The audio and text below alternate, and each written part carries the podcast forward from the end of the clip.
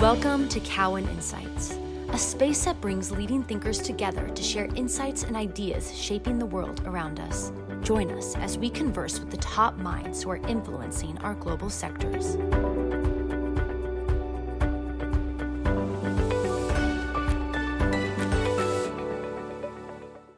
Hello, my name is Charles Ree, Cowen's healthcare technology analyst, and welcome to the Cowen Future Health Podcast.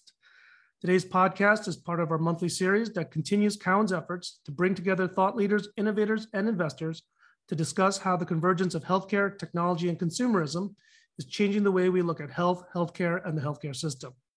And hosting with me today, I'm joined by my colleague, Eric Asaraf from Cowen's Washington Research Group.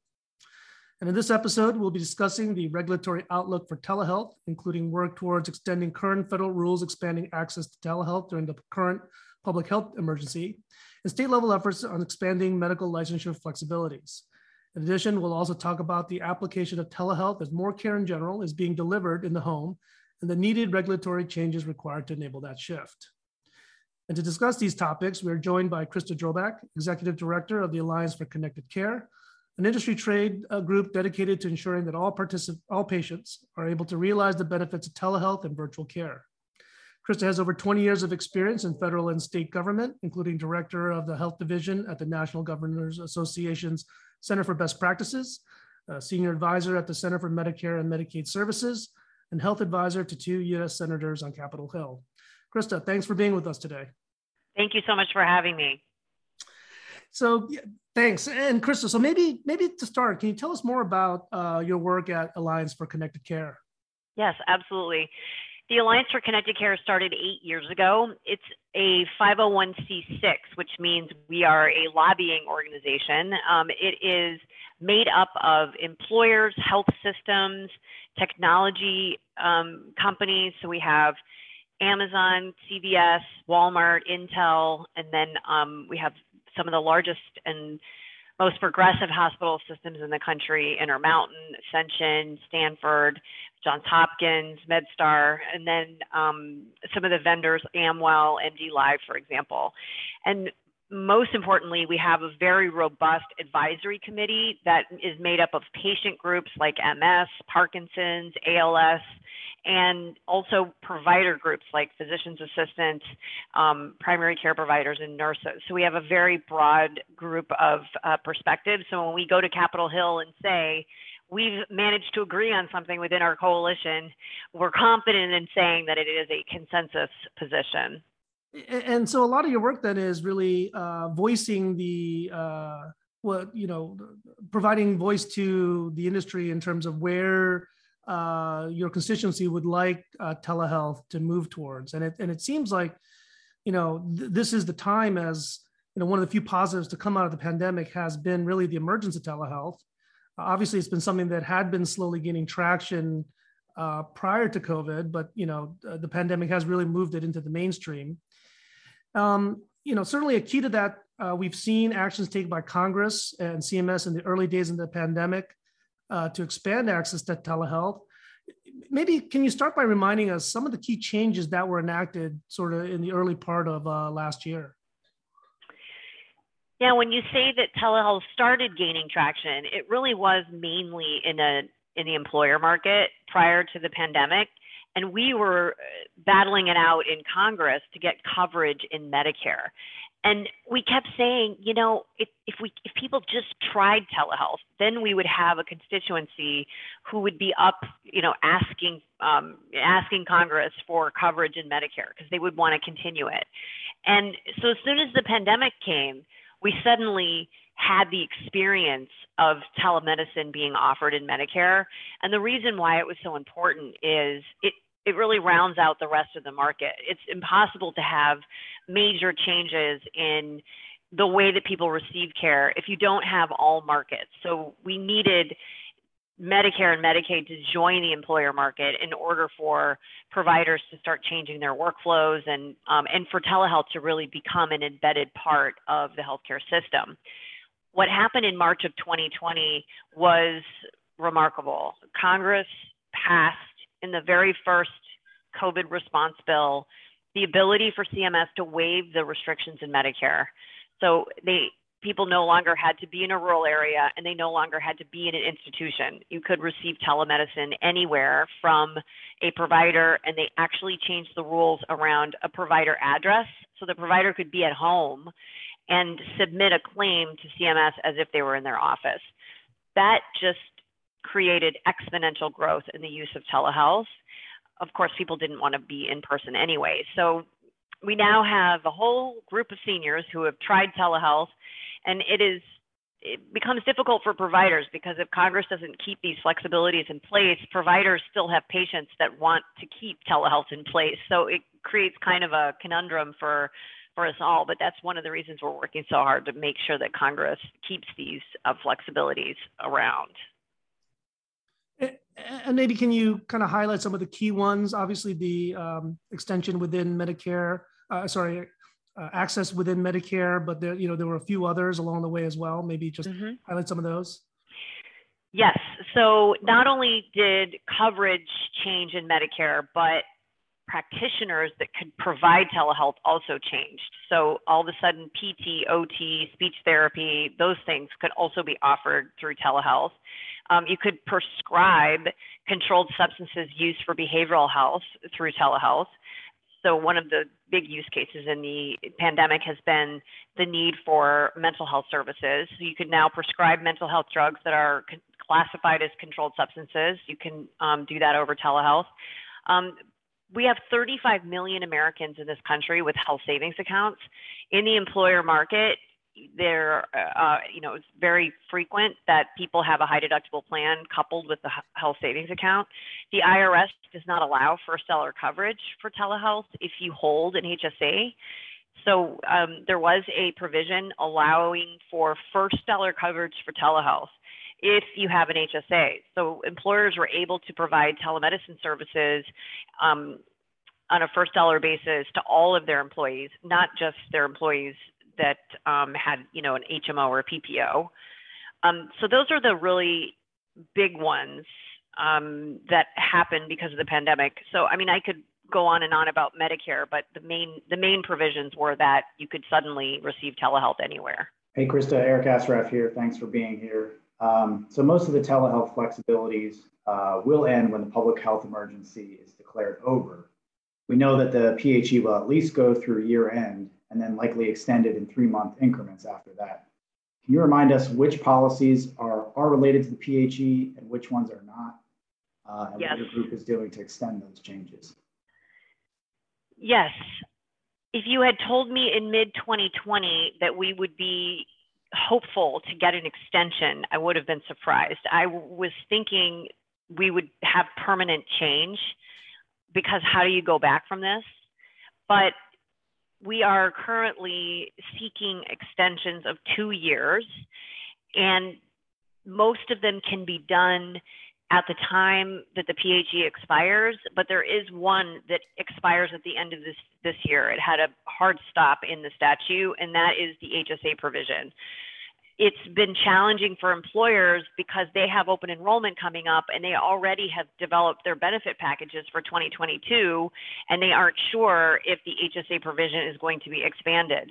So if you are an H S A holder and you have been using telehealth services in twenty twenty-one, it's possible that you have a benefit package that seemingly covers it, but in fact, you won't have access to that if Congress doesn't expand it, so extend it. So we're trying to get an extension of the H S A provisions before the end of this year. The rest of it is dependent on the P H E, and Congress, the Congressional Budget Office has said that their estimation is that the P H E will stay in place until July of twenty twenty-two. In some ways, it hurt us on lobbying, because the Hill, Capitol Hill will say, oh, well, we have six more months to deal with that. We're not going to deal with it before the end of the year. And what we've been saying is you need to deal with this at the end, by the end of the year, because we may not have vehicles next year. It is an election year. Things get a lot more complicated. Um, and also, you need something called an offset to pay for these things. And in the C B O, regardless of how much data we give them, still believes that telehealth costs more than in-person care, and they will they will put what's called a score on it. And we need those offsets. Um, so we've been pushing hard for the end of this year for a two-year extension until the end of twenty twenty-three. Now, C M S did have a does have a small amount of authority. The statute is is fairly restrictive, but they do have the authority to add codes. They added a whole new category of codes, category three codes, and they have said, we're going to keep these codes in place until the end of twenty twenty-three, and you, stakeholders, have to prove to us that these codes are worthy of being made permanent for telehealth use. Congress is interested in aligning their timing with C M S, so that makes us think that any extension that happens will happen, uh, extending it till the end of twenty twenty-three. And we have a bill being developed in the Senate, and there are a, already bills in the House on both the H S A topic and the Medicare topic. I, it, there will not be an extension of telehealth in the reconciliation package. This is a bar, bipartisan bill. So as long as there are still offsets left over after reconciliation happens, we will have a telehealth bill either at the end of this year or Q one of twenty twenty-two. And I think you mentioned there's a few bipartisan bicameral bills uh, for permanent telehealth expansion, including Telehealth Modernization Act and Connect for Health. Uh, are those still the main vehicles that you guys are looking at? Um, you mentioned not reconciliation, but what other vehicle could it go on? A spending bill or something else? I think everybody has pivoted to an extension right now. The main reason that we are not having a robust discussion about permanent expansion is the perceptions of fraud and cost. Congress has a perception that somehow telemedicine is uniquely subject to fraud. The Office of the Inspector General at H H S has taken up six studies of telemedicine, three of which have come out, and all have been very positive. We have been telling Capitol Hill, the O I G is going to be the final arbiter of if there's fraud or not. Um, we, we can't just like perceive it, you know, and we have to actually look at the data. And in the past, tele fraud, there's been telefraud, which is actually telemarketing fraud. So it is illegal solicitation of Medicare beneficiaries for purposes of overbilling durable medical equipment. It has nothing to do with telemedicine, but that those telefraud headlines, which tend to be hyperbolic te- headlines coming out of the Department of Justice, have given Capitol Hill a perception that there's telemedicine fraud. So what we really needed is the reports from O I G looking at who billed telehealth. Were there false claims related specifically to telehealth? And what we found so far is there's been an increase in access. There's been no additional, you know, new fraud because of telehealth. And so we have to, as advocates, spread the message around the Hill and, um, you know, send those O I G reports saying O I G is not finding additional fraud. The second issue that we have to battle uh, the perceptions around is cost. That somehow telehealth costs more than in-person care. There's this longstanding conventional wisdom that seniors will get an in-person visit and also get a telemedicine visit for the same condition, or that a senior would not otherwise have sought care, but because telehealth is so convenient and easy, that they will seek care. Now, we always argue that if that's the case, maybe it's actually better that they sought care early in their condition, because otherwise it gets worse and it could potentially cost more. So we have been, in fact, on our website, connect with care dot org, we have data from the health systems that we've been collecting showing that there is a substitution effect. Telemedicine is substituting for in-person care. When in-person care goes up, telemedicine goes down. And you can see that from the various surges in COVID, that early on, telehealth was very high. But as people started coming back, telehealth started going down. There was not an overall increase in utilization over what was expected utilization for twenty twenty-one or twenty twenty for that matter. So we have, as advocates, have to do a lot of education on cost. So that brings me to the extension. This is why we have pivoted to an extension, because what we've said to the Hill is, give us another year and a half to two years and we will show you that you that you're worries about cost and your worries about fraud are not rooted in the data. Um, and so while I would love to be talking about permanent authorization of telemedicine in Medicare or as a first dollar coverage for H S A, until we have the data, we, we are, we're not going to get that. The Telehealth Modernization Act is our preferred bill. Um, both of them are sponsored, uh, principal sponsored by um, Congress uh, Senator Brian Schatz from Hawaii. Um, but the Telemedicine Modernization Act was written during the pandemic. So it was written with, you know, the doors blown off the place, you know, so, um, so we like T M A a lot. Um, the Connect bill is a legacy bill. It was first introduced in twenty sixteen. It's been around a long time. They certainly made changes to it to make it better. Um, but the Telemedicine Modernization Act just basically says a, a patient can be anywhere, whereas the Connect Act still requires you to be in a particular place defined by law. And we don't think that you can really define someone's home um, because they could be in their driveway or at their neighbor's house. Um, and so the, the compliance officers don't necessarily like home as a place that you can accept telehealth. Um, so sorry for the long answer. No, that's fine. Maybe switching to the, the state level, uh, your group is spearheading a campaign in which two hundred thirty organizations uh, sent letters to all fifty state governors, asking them to extend licensure flexibilities for telehealth. Um, so what's the key issue here? And uh, have you gained any traction on that effort? Yes.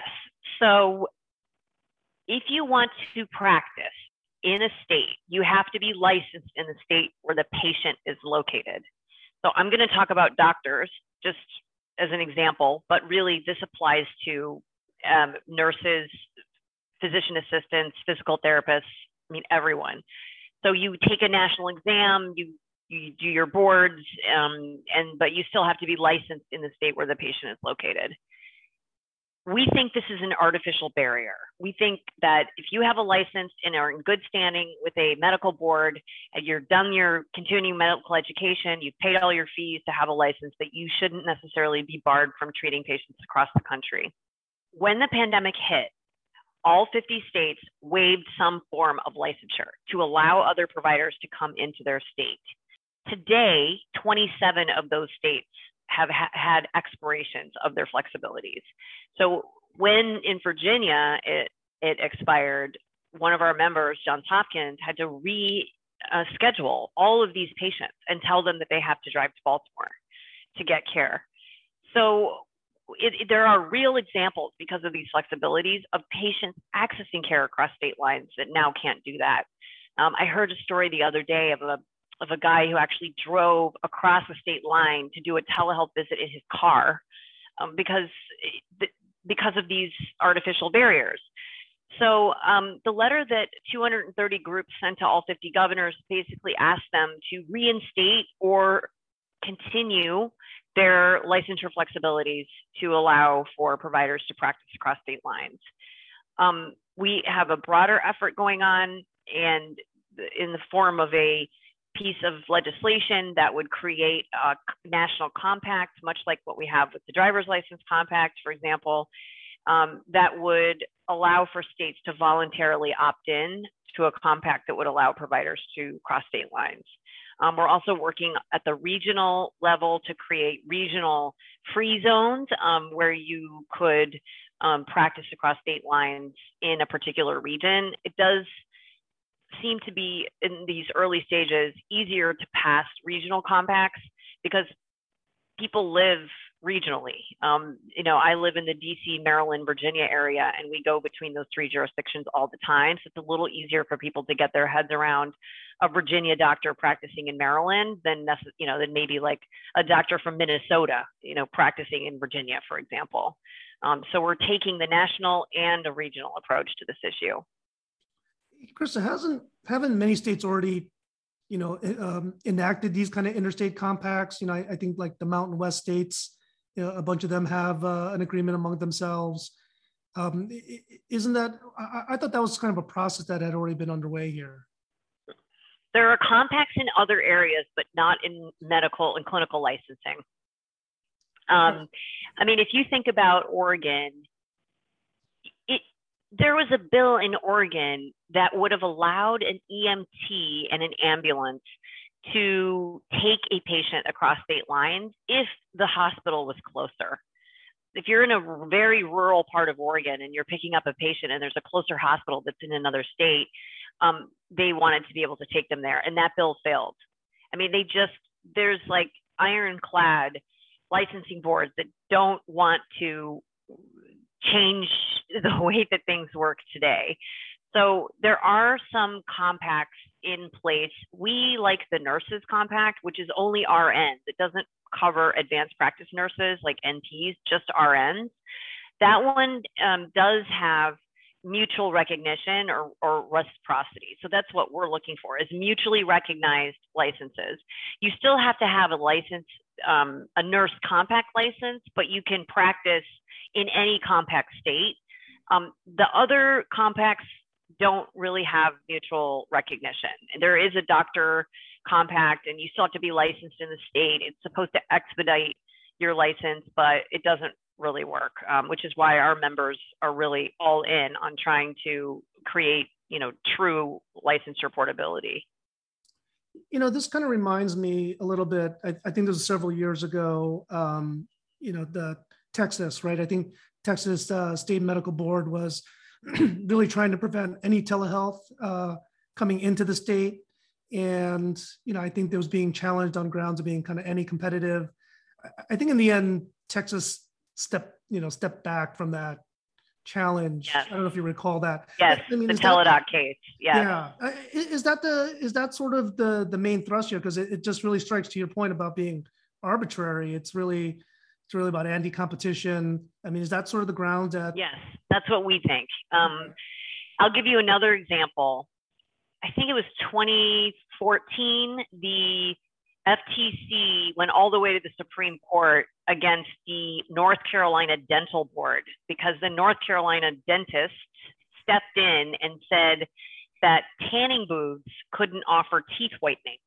And, and um, so the, the F T C basically said the dentists are regulating their own market. Um, you know, th there's nothing particularly advanced about teeth whitening, and tanning booths can do it just fine. Um, and so the, the dental boards were acting in an anti-competitive way. What the Supreme Court ruling in effect did was say that state legislatures have to oversee the medical boards. And that was supposed to be the check on their power. But in practice, it doesn't really work that way in our experience. It has, it's mainly almost like a, um, a, a, a delegation of the power of the state legislature to the medical boards. I see. So on this topic of licensure, is this an area that Congress could get involved, or is it really up to the state governments Uh, to deal with this issue? Congress would have to preempt state law. And honestly, no one, I mean, there's going to be no appetite for that, but I also don't think that there is a federal agency that necessarily could take on licensure. Back in twenty thirteen, there was a bill that would have given the Department of Labor the job of overseeing licensure. I think most of us probably realize that healthcare markets are local, and it does make sense for states to have a role in making sure that the providers in their states are not, um, you know, putting patients in danger, for example. So from our perspective, it is a state issue and should remain a state issue, but we need a national infrastructure so that, um, you know, patients can receive care and providers can provide care across state lines. So it really is like, Um, for example, adopting a child. It used to be that each state had different rules around adoption, so that you may not necessarily have the same rules if you have an adopted child if you go to a different state. Well, that doesn't really make any sense. So there is a compact among states for adoption. There's a compact for driver's licenses. There's lots of examples of agreements across states where they honor the the licenses or laws of other states. So our bill that we're working to get introduced in Congress has H H S with great engagement from stakeholders and rule and comment, you know, open comment, a, to create a compact that states could voluntarily join. So they would create the national infrastructure that then states could decide if they, if they um, want to join it. And one of the reasons why we feel strongly that H H S be the drafter of the compact is because we need to put an American citizen, the consumer, at the center of the decisions about what this infrastructure is going to look like, and not necessarily the parochial interests of some licensing board. And all of the licensing compacts that we have in place today were drafted by licensing boards. Um, we want to take this out of the hands of the licensing board and make it about the consumer. Think about the parent whose child just got diagnosed with epilepsy that needs to, you know, load their child in the car and drive three states over to go see a specialist, or the patient who had surgery in Baltimore but lives in Richmond and has to drive to back to Baltimore to get follow-up care. And there's plenty of use cases for cross-state lines care, and we need to think about those people and the access to care rather than, um, you know, market share or, you know, licensing revenue from licensing fees or any of those other issues. You know, maybe just follow up there. Like, so, you know, what are your, what do you think of the prospects then for getting that bill introduced and, um, you know, hopefully getting it passed uh, sometime next year? Any, any thoughts there? Um, I think this is probably a longer road. Um, we would not be where we are today without the pandemic. So I would say this fast forwarded us five or six years. We are getting a lot more attention to this issue, especially because the flexibilities are expiring at the state level and patients actually feel real impacts from not being able to go across state lines, whereas before it was just a way of life to drive to another state for, for care. So those things are contributing, I think, to an acceleration of getting something done. But, you know, our main problem here is the narrative. It, it's, to us, it's really not about where the where the provider is is disciplined, because as soon as you start talking about this in the state legislature, they say, well, what does the medical board think, and how is the provider going to be disciplined? And uh, you know, we really get down into the weeds about that. Our what we want people to be asking is, how do we make things easier for families and patients, and what are the consequences of keeping these barriers up? Um, because we think that it's not that hard to figure out how to do coordination among medical boards for purposes of discipline, and less than one percent of, of doctors are disciplined every year, and yet thousands of patients could be accessing care across state lines. So we're, we're working now and just changing the narrative and getting a lot more attention on this topic. Great. Be before we move to the, the next topic, you know, I, I wanted to follow up. You, you said at the beginning, right, um, you know, at this time last year, if we were just talking about extensions, you wouldn't have believed it. You, you thought a lot of these were going to be made permanent.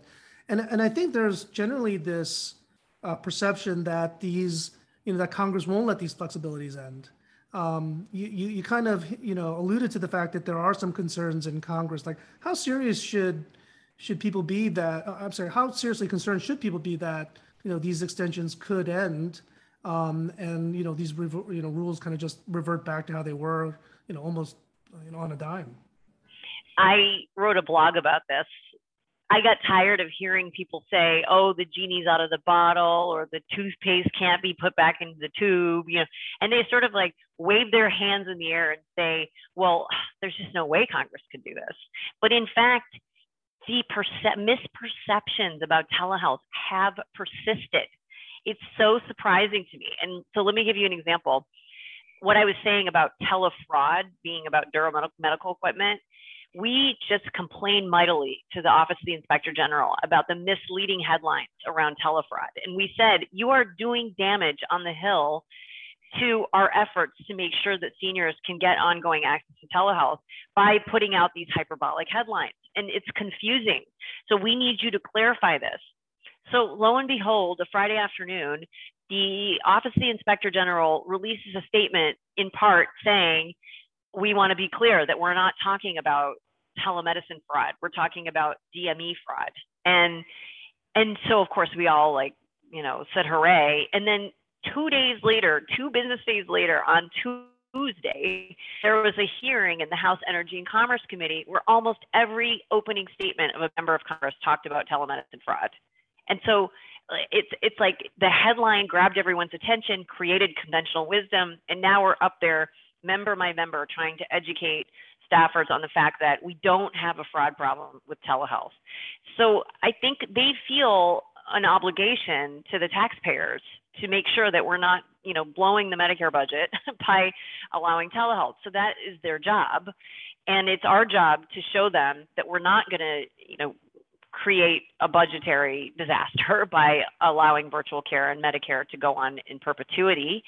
And so they are taking a pause, which I understand, um, but we probably need to get this data up to them and get them convinced pretty quickly, because we really have basically until July of next year um, to, to to make this change.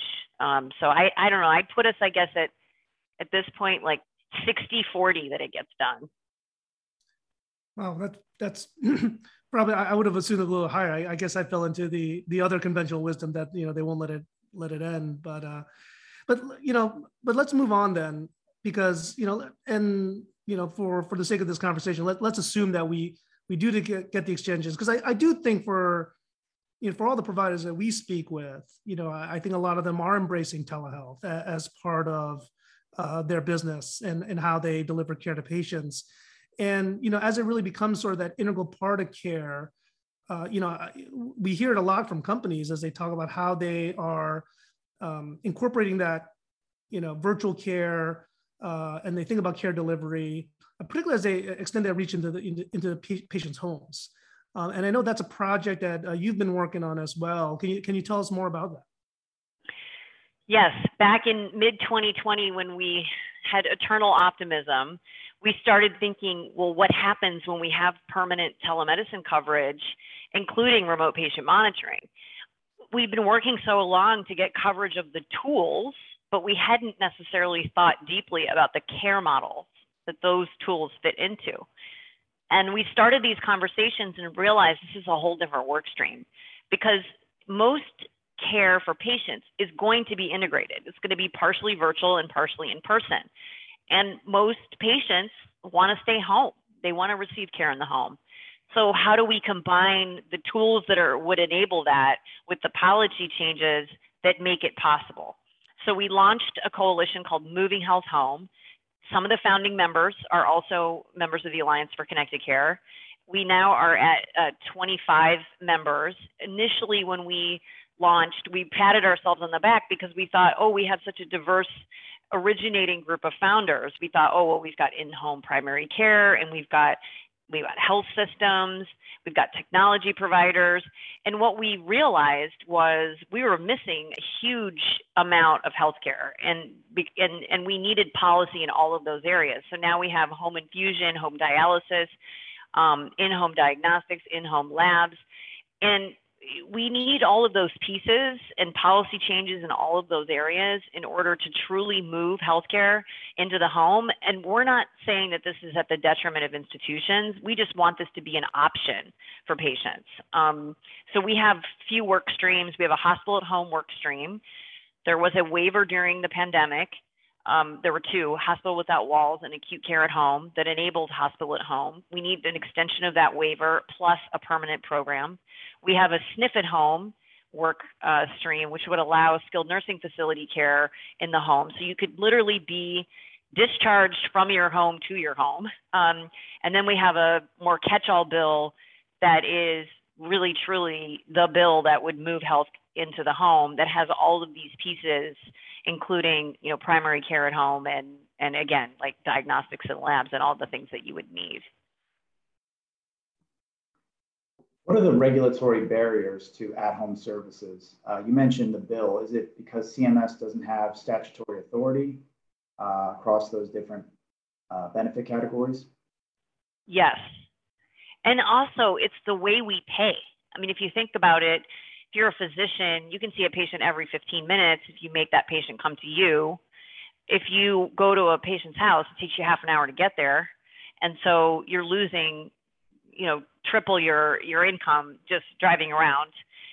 Um, so the whole structure of how of our healthcare chassis is built on institution-based care. So that's, again, how when we started digging into this, we ended up hiring two additional people because we realized that it's such a, a thorny area that we're trying to untangle all of these things. Um, one thing that I will say is everybody in the group is dedicated to value-based care and creating uh, um, a structure where we are creating more value. And um, but unfortunately, what we've learned is you really have to build the fee-for-service chassis before you can actually create the value-based care arrangements that are based on the billing structure of fee-for-service, which has been an incredible realization. So we essentially have to move all the clinical and institutional care into a home setting and then build the bundle around a home-based um, episode. So, um, I mean, I would say hopefully people remain interested in this issue and follow us at moving health home dot org. We also have Twitter, and because we're going to be coming out with a series of um, pieces of legislation and fact sheets um, we, that kind of um, elucidate all of these issues. And we have an Avalier study coming out next month, as well as a we have a, in the field right now, a morning consult poll asking people, would you prefer to be in the home? Um, so we have a lot of activity going on in in this area, and hope that you know people would will follow our um, our work. You, you talk about you know value-based care here, and it, I mean, it seems like to a certain extent that we do we need a wholesale change in how we reimburse for healthcare before this can really work? Because it sounds like you're you're doing double the work here, because you have to build a, a fee-for-service model just to get back to the value-based care model. But, you know, clearly, you know, C M S right now has a number of pilots going on, you know, under C M M I to explore different types of value-based arrangements. You, you see all the commercial payers. Uh, is, is that something where you can see commercial payers move faster? Uh, you, you hear the likes of, you know, United and, you know, the Anthems of the world, you know, all talk about, you know, more and more of their reimbursement is under value-based care uh, arrangements. Um, is that something you can tap into here uh, in, in the shift to the home setting? I think it's two different kinds of care. If you think about the employed population, they need more convenience. I mean, as a mom that had two kids with chronic ear infections, the, I, you know, you wake up in the morning, someone's got an ear infection, and basically the next two days of your life is, you know, all staying home or going to doctors. Or if somebody could come to my house, treat my kid, Um, deliver me a prescription, and I could work from home for those two days, like so much productivity would be, you know, preserved. Um, and also like, you know, a, a parent's mental health. Um, and then of course you have young people who are traveling, who um, may want someone, you know, to come to their home before they leave or something. Like there's so many convenience options that employed population might need, because there aren't as many complex healthcare problems in the employed population. Whereas in a Medicare population, you have very complex, frail, elderly people. And so, you know, if we're going to create models whereby people can receive services in the home, it really needs to fit both markets. So it, even though large employers might not be serving seniors, they should still care what's going on in the Medicare market, because those rules definitely influence everything that goes on in the market. I mean, the Medicare conditions of participation is a great example. To become a hospital and the Medicare conditions of participation is a pretty high bar. Got it. You know, I, I guess, you know, it's just to round out here, and really, Krista, it's been great to have you with us today. Um, You know, what, you know, just remind us then again how we can, you know, keep following you both with uh, um, with both organizations. Just remind us again, you know, where we can find more information, uh, how to how to follow you. Uh, the Alliance for Connected Care is connect with care dot org. We have um, semi-monthly newsletter that goes out. It's free. You can sign up for it. We are Connect with Care on Twitter. Um, Moving Health Home is Uh, also on Twitter as Moving Health Home, and then uh, moving health home dot org is our website. And again, we have a newsletter that includes all kinds of news. I mean, it's news, and then also um, analysis of things that have happened. For example, in the reconciliation package, there's a big uh, win for in-home care called Independence at Home. They're making that program permanent. So we're hoping that that really does start to change uh, the market around home-based care. So those kinds of things would be in our uh, in our newsletter. That's great.